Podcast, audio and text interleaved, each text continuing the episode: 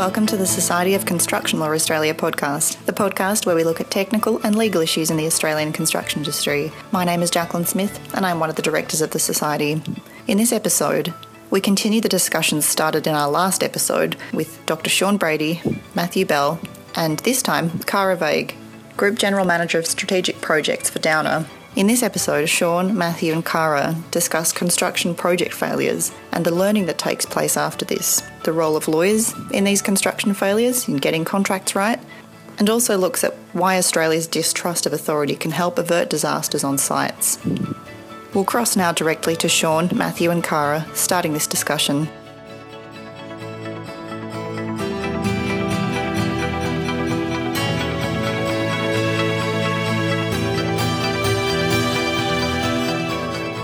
Yeah, look, I, I think there's there's probably a few areas where where there is gaps, and you see it when you get to the the failure end of the scale, and you see it there when, particularly with this whole concept of risk and allocation of risk, and you know, I do not know how many conferences I've sat through where lawyers have stood up and they have talked about success and failure in projects, not just in collapses, but in you know financial success and failure, and there there is the point that you know we must you know apportion the risk to those who can best manage the risk and from what we see all the time is that you know, the same people who make those statements walk out of that conference and on Monday morning they draft clauses that apportion the risk to the people that uh, their client would most like them to apportion that risk to.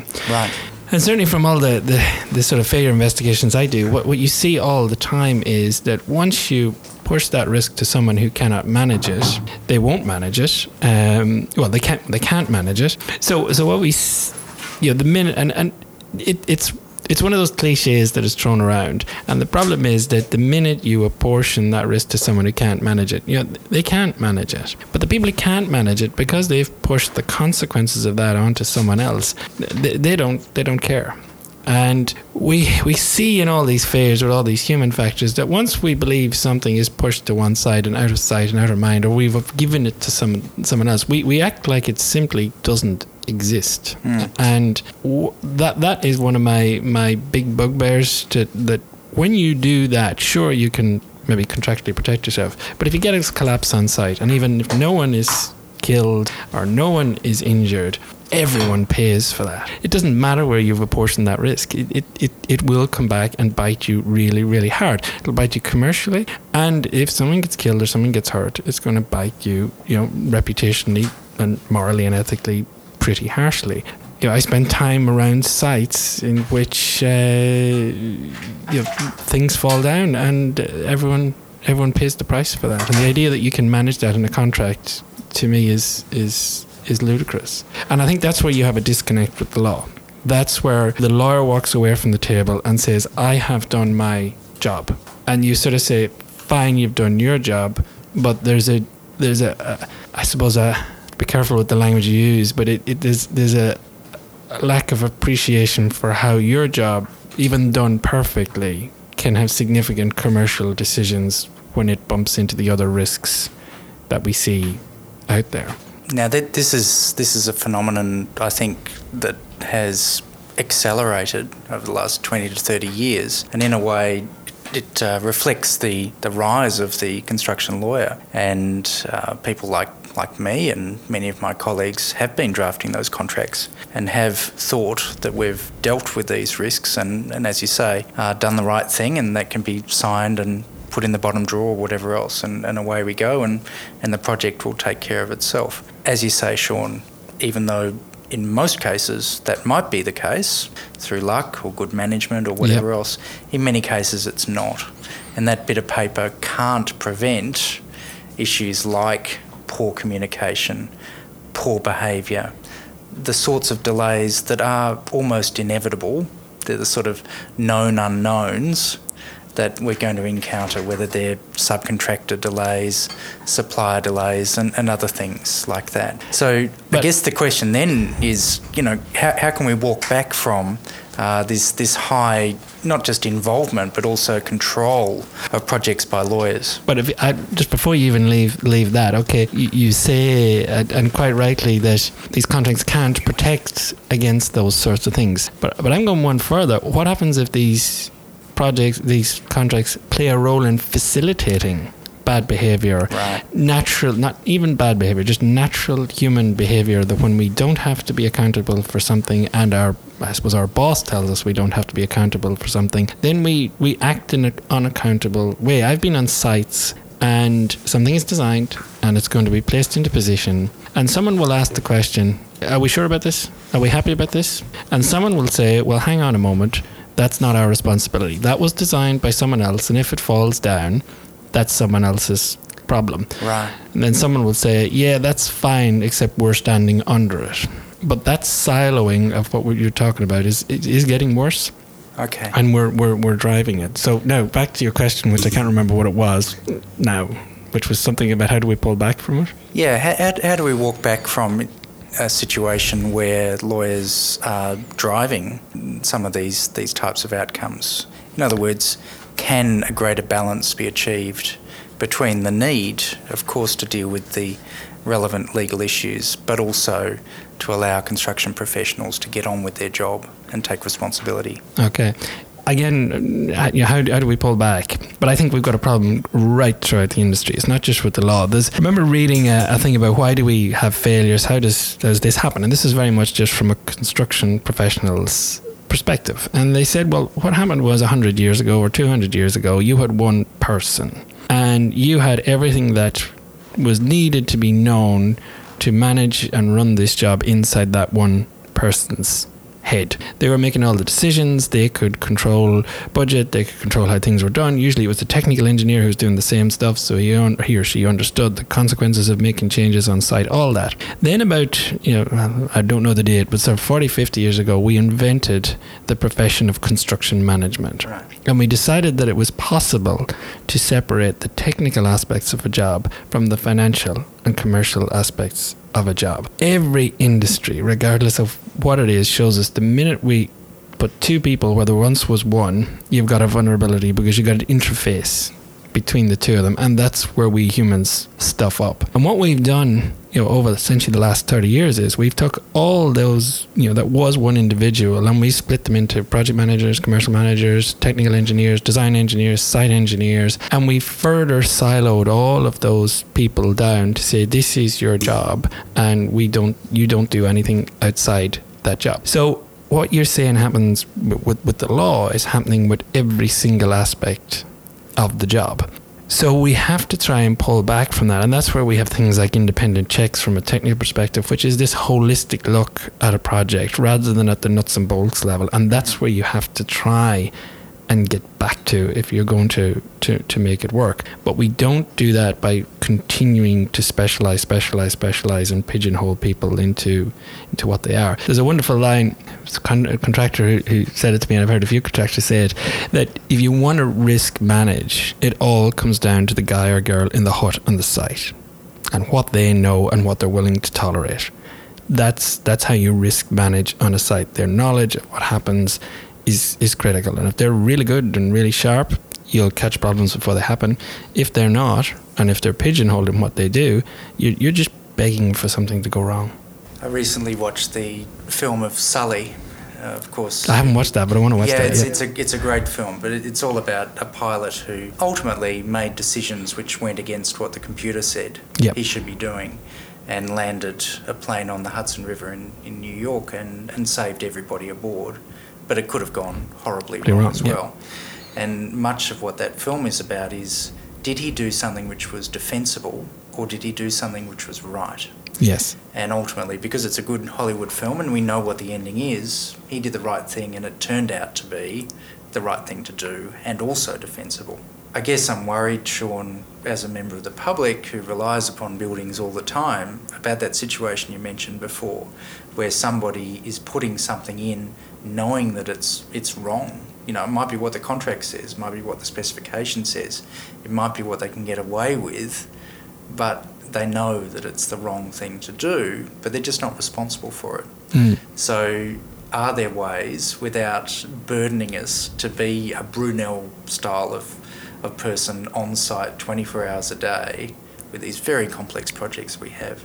Are there ways of reintroducing that level of personal responsibility to make sure things work? And there is, but you have to go to other professions Right. to, to find it. Um, the best profession is probably the airline industry. Uh-huh. And it's all premised on the fact that if you find something wrong, Yeah. it gets reported, it gets fed up the chain really, really quickly, and it gets acted upon to prevent something happens. And if you, you look at any, you know, transportation in, industry issues, particularly in the air air industry, I was talking to a guy once from the Australian Transport Safety Board who investigated air crashes, and they have a list that's out there that if if you're a, an airline provider or, or, whatever they you call them, they if they have one of the breaka- breakages that is is in this list, you have to report it.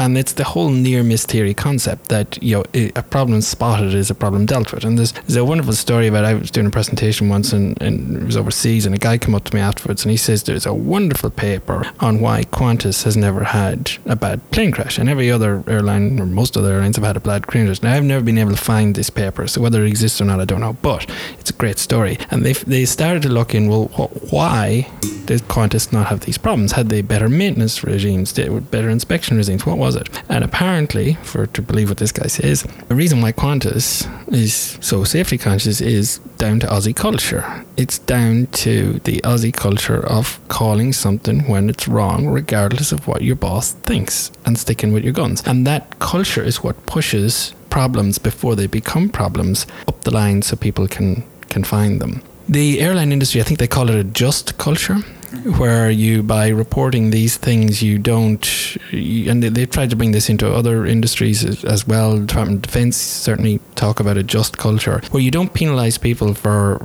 for raising issues. You you essentially you, you manage those issues and use them to head off the big issues. Now, when you talk to anyone in the construction industry, that's a very foreign concept of of of working. But in the UK, from a structural engineering perspective, we have a thing called structural safety, and it's confidential reporting of, of issues. And what it what, what it works really well is this is a, a committee of experts, totally independent body, and they see trends. They see the same sort of issues being reported to them, and they grapple with those issues, and then they put that make that public, and they say to everyone, "You should be aware this is happening in the industry, and you can you can jump on it." But that's only dealing with the technical thing. In a way, we need to try and, and push that through all parts of the construction process, and it's it's hard and it costs money. That's why people don't want to do it. Yeah, I, I guess again, as a as a member of the public using buildings, I would really love engineers to be able to share uh, with each other across jobs and across the world problems that they see with their buildings.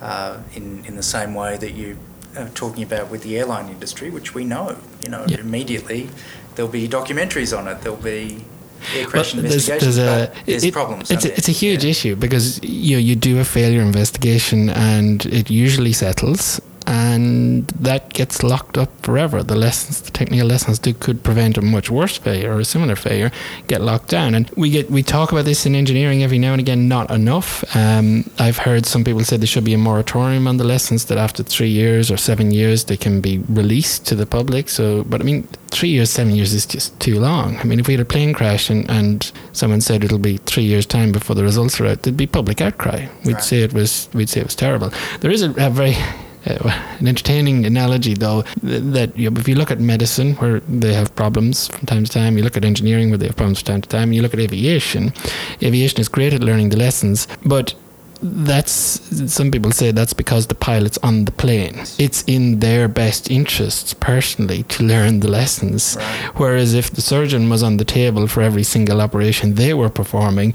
it might be a little bit different. And if the engineers had to live in every building they designed it might be a little bit different. So there's that wonderful human nature that sort of creeps in there as well. Yeah, I mean, we started this discussion talking about fairly abstract issues around the law. We talked about regulations, we talked about uh, case law that's handed down by judges, we talked about contracts. Now, this, this, is, this is our bread and butter when it comes to construction law, as we, as we discussed earlier. But really, where we're ending up, Sean, is you're telling us that it's all about it's all about behaviours and trying to regulate those behaviours to get people to not just do the right thing, but sometimes to go against their better instincts to protect themselves, to actually protect the public and those ultimate users of the building.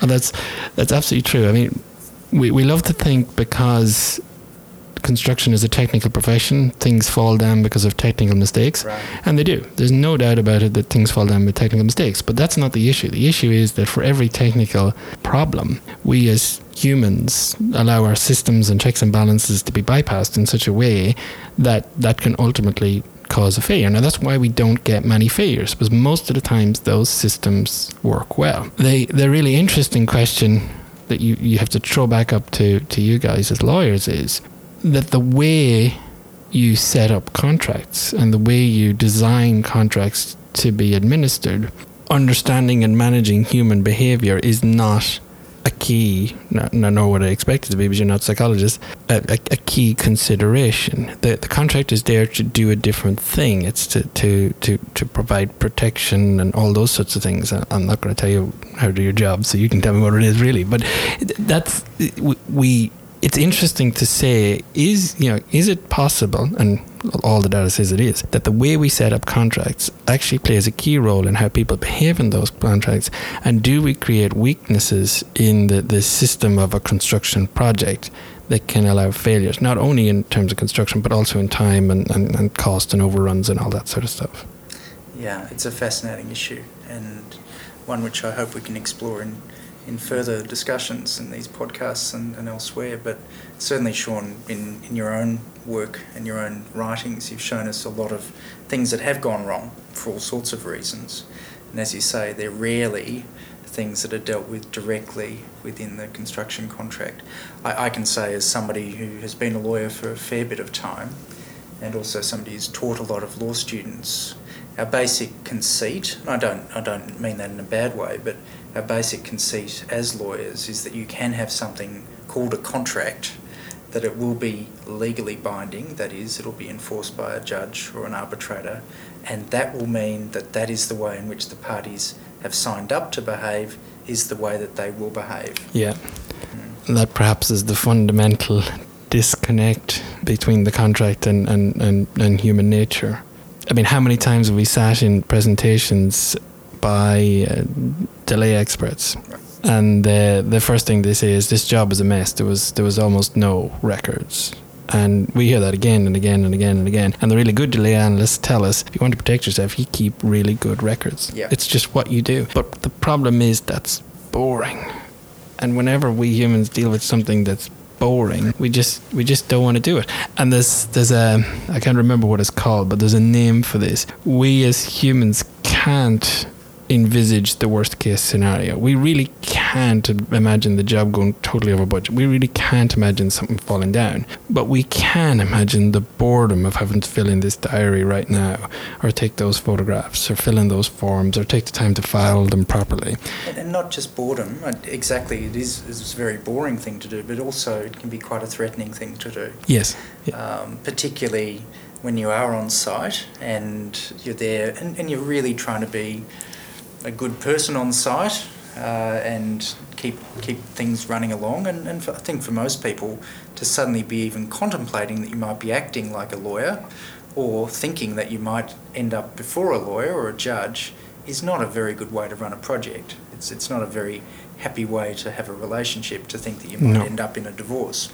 So any of those types That's a good analogy, actually. Well, yeah, but uh, I think all of those sorts of behaviours are just necessary.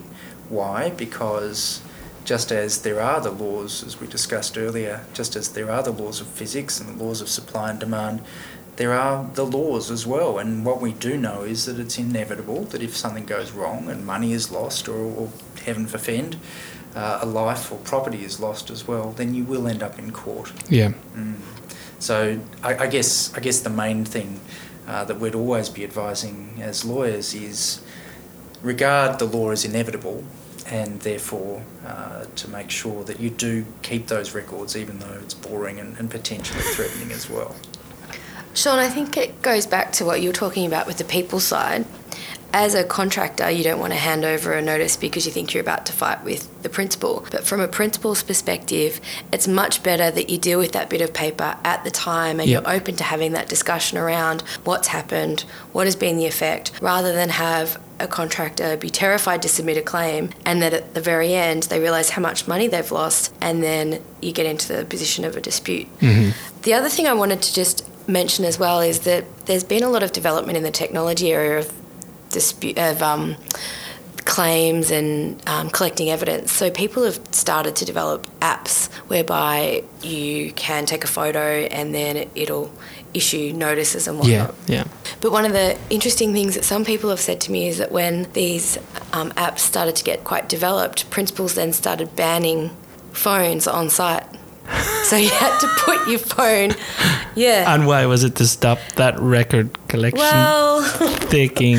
I don't know. I think it's unfortunate that you've got these people that are being innovative and trying to solve the problems, and then we're still not seeing this technology become advanced and widely used.